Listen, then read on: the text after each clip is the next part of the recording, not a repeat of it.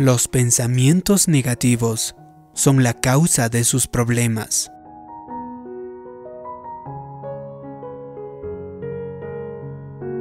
El tránsito fue realmente infernal. Después de un día de trabajo tenso con problemas y más problemas que resolver, numerosos mails y llamadas telefónicas que contestar, todo lo que Pablo más quería era llegar a casa, comer algo, hundirse en el sofá y ver cualquier cosa en la televisión. Pero los minutos perdidos en el automóvil se convirtieron en horas. Cuando llegó a su casa ya era noche. Entró por la puerta de la sala, se quitó los zapatos, tiró su maletín en la esquina. Dijo hola, apresurado a su esposa, y apenas vio a sus dos hijos que jugaban en la alfombra. Se dio una ducha caliente, se puso ropa cómoda y se sentó en la mesa para cenar. ¿Tienes algo para comer?, preguntó con sequedad.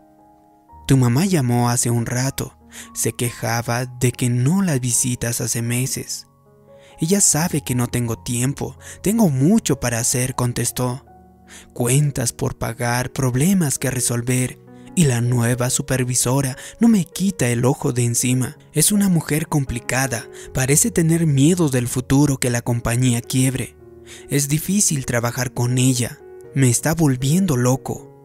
Es porque tú solamente hablas de esto últimamente, le respondió su esposa. Problemas, cuentas, supervisora. ¿Al menos te diste cuenta de que tus hijos están allí, en la sala? Marcos me preguntó toda la tarde a qué hora ibas a llegar. ¿Todos los días lo mismo? Solo reclamos, reproches. Me reclaman en el trabajo, me reclaman en casa. ¿Crees que es fácil mantener a la familia solo? Estas últimas palabras golpearon a Silvia profundamente. No era justo que ella había dejado de trabajar por motivos de salud, y él lo sabía. Por supuesto que fue una bendición pasar más tiempo con los niños, pero escuchar las quejas de su marido todos los días se hacían insoportables. Nuestros niños están creciendo y apenas conocen a su padre, por no hablar de nuestro matrimonio. ¿Me puedes dar un respiro? Estoy cansado, le respondió su esposo, con dolor de cabeza y sin paciencia para esta conversación. En ese momento, la hija de Pablo, una niña de seis años con pelo rizado y ojitos verdes, se acercó a la pareja y le entregó un sobre a su padre, quien respondió con brusquedad. Ahora no, hija, ¿no ves que tu madre y yo estamos hablando? Se puso el papel en el bolsillo de todos modos, haciendo caso omiso de la niña, que se fue con los ojos llenos de lágrimas. Eres un reverendo estúpido, le respondió su esposa. ¿No ves lo que estás haciendo con tu hija? Para mí fue suficiente, le respondió su esposo. Me voy a la habitación, perdí el apetito. Pablo tenía clara sensación de que estaba perdiendo el control con su mundo. Un hombre tan seguro, tan lleno de sí mismo. No estaba sabiendo cómo administrar su propia vida. Los pensamientos negativos lo atormentaban, su cerebro parecía arder y los malos recuerdos del pasado empeoraban todo. Ese cuerpo de mediana edad estaba demasiado cansado debido a la falta de ejercicio físico. ¿Cómo tener tiempo para eso? La supervisora, estresada, vivía pidiéndole informes. No quería pensar en nada más, solo quería descansar, dormir y tal vez no despertar. Cuando giró hacia un lado, sintió algo en el bolsillo. Tomó el sobre arrugado, lo abrió y encontró una breve carta escrita con lápices de colores. Se le revolvió el estómago y leyó: Papi, te amo. ¿Quién no se ha sentido como Pablo, aplastado por los compromisos e incapaz de hacer frente a tantas cosas a la vez? ¿Quién no ha querido tirarlo todo y huir en una isla desierta? Bueno, tal vez usted sea un suertudo, a quien todo le va bien, cuyos días transcurren de manera tranquila, sin ningún problema. Sin embargo, en este mismo momento, millones de personas sufren los efectos de la ansiedad, el estrés y la depresión. que son problemas cada vez más comunes en este mundo alocado, exigente y confuso. Hace algún tiempo, una declaración del famoso físico británico Stephen Hawking ganó los medios de comunicación y resonó en todo el mundo. Sin embargo, esa vez no fueron los agujeros negros ni las teorías extraordinarias acerca de los multiversos. El tema era más común y bien de este mundo: la depresión. De hecho, Hawking, quien era confinado a una silla de ruedas hace décadas debido a una enfermedad neurológica degenerativa, dio consejos a las personas que sufren de depresión. Después de hablar de los agujeros negros, el científico comparó la depresión con estos cuerpos y señaló que no importa cuán oscuro sea, no es imposible escapar de los agujeros negros. Hawking declaró: el mensaje de esta conferencia es que los agujeros negros no son tan negros como parecen. No son las prisiones eternas que pensamos. Las cosas pueden escapar de los agujeros negros, posiblemente a otro universo.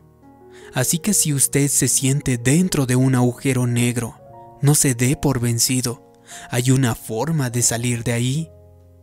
Estas palabras de aliento de Hawking lograron animar, de hecho, a alguien como Pablo, quien está viviendo en un agujero negro de depresión, ansiedad, trauma. En realidad, ¿hay salida para estos problemas?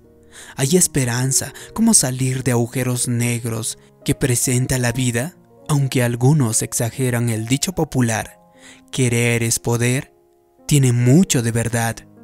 Cada atleta sabe que batir un récord no es el resultado de la simple preparación física, sino también del cultivo de la mente y el pensamiento.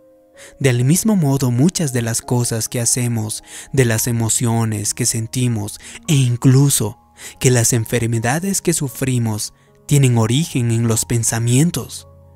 El entorno, personas, lugares y circunstancias, la personalidad optimista o pesimista, sospechosa o confiada, habladora o silenciosa, afecta directamente a los resultados que tienen la vida. Y los recuerdos y las expectativas son los resortes impulsores de nuestros pensamientos. Cada persona puede controlar los pensamientos y dirigir su voluntad para obtener una reacción. Aparte de las reacciones automáticas o de las acciones repetidas como una cuestión de hábito, lo que hacemos proviene de los pensamientos que se presentan antes que los actos. Por eso, una forma de lograr un estilo de vida positiva y optimista es rechazar los pensamientos negativos y reemplazarlos con opciones positivas. Los pensamientos pesimistas a menudo sorprenden a la persona de forma automática y sin ninguna lógica. Por tanto, es importante identificarlos y cambiar ese tipo de pensamientos. Pablo, por ejemplo, antes de que se diera cuenta, estaba pensando en los problemas laborales, la supervisora molesta, las quejas de su esposa. El pensamiento optimista tiene que ser una constante, un estilo de vida, de actividad mental. Debe extenderse también a todos o casi todos los aspectos de la vida. Estas son las áreas que deben de tenerse en cuenta. Pensamiento positivo de sí mismo. Trate de no compararse con otras personas o no creer lo que otras personas opinen acerca de usted. Puede que le pongan etiquetas negativas. Tenga un pensamiento positivo sobre el pasado. El pasado no puede cambiarse, debe aceptarlo, incluso los acontecimientos desagradables que ocurrieron. No culpe al pasado por las dificultades que tiene el día de hoy. Esto es totalmente inútil. Nunca se preocupe por lo que pasó de desagradable. Déjelo atrás. En cuanto a las alegrías y las victorias que tuvo ayer, recuérdelas y disfrútelas, y su actitud será más positiva. Lea Filipenses tres, trece y catorce. Pensamiento positivo para el futuro. El futuro puede cambiar. Su actitud actual afecta al éxito del mañana. Pensar confiadamente y con esperanza en el futuro. aumenta la probabilidad de que será más feliz. Y si hay algo negativo que pueda ocurrir, haga planes ahora para evitarlo en lugar de angustiarse. Lea Jeremías veintinueve once. Coloque anteojos de tolerancia y mire a su alrededor. Aunque no todo es perfecto, también hay cosas bellas y experiencias agradables. No juzgue a las personas, sino confíe en ellas y respételas. Disfrute de lo que hacen bien. Trate de entender sus problemas y ayúdelas, si es que puede, si es que está en su posibilidad. Así su actitud le producirá satisfacción. Ciertos recelos sin ningún fundamento se apropian de la mente de muchas personas. Son ideas que no tienen ningún sentido lógico y causan infelicidad y trastornos. Por ejemplo, estamos rodeados de peligros y riesgos constantes y es natural que siempre estemos preocupados y temerosos. Pero si usted sigue así, atraerá esas cosas para su vida. Las personas a menudo tienen una tendencia general a pensar positiva o negativamente. En gran parte, esta tendencia depende del estilo de diálogo interior que tenemos con nosotros mismos. Por ejemplo, algunas personas dirán: no puedo resolver nada, todo esto es horrible, mi vida no sirve para nada, estoy perdiendo a mi familia. Pero usted debería decir: no está tan mal, podría ser peor. Tal vez con un poco de esfuerzo y paciencia, las cosas se arreglarán. No todo está mal. Soy el hijo del Dios Altísimo. Tengo la corona de favor y mi vida va a cambiar para bien. Si me dedico a mi familia con calidad de tiempo, puedo mejorar esta relación. Hay personas que creen que la alegría y la felicidad son cosas de azar, un producto de las circunstancias o incluso una cuestión de suerte. Sin embargo, por encima de lo impredecible hay una elección personal. Ser feliz es una opción. Parece que algunos prefieren ser infelices, pero pueden elegir ser optimistas y disfrutar de una vida feliz. Las decisiones simples, si se toman con determinación, pueden proporcionar un gran entusiasmo y evitar el desánimo. He aquí algunos ejemplos. He decidido que voy a ser feliz. Hoy voy a ser feliz y no dejaré que el desánimo me controle. Voy a mirar el lado bueno de las cosas. A pesar de que mi supervisora se esfuerce por arruinar mi día, no me dejaré abatir. ¿Está permitiendo que los pensamientos negativos se metan en sus pies? Que repriman su potencial, que incapaciten la carrera de su vida. ¿Por qué no hace algo diferente? Empiece oprimiendo la tecla eliminar de esos pensamientos. Dios tiene la última palabra. Él no habría puesto el sueño en su corazón y le hubiera dado esa promesa si Él no tuviera una manera de hacerla realidad. Elimine lo que la gente negativa le ha dicho. Elimine las palabras de desánimo.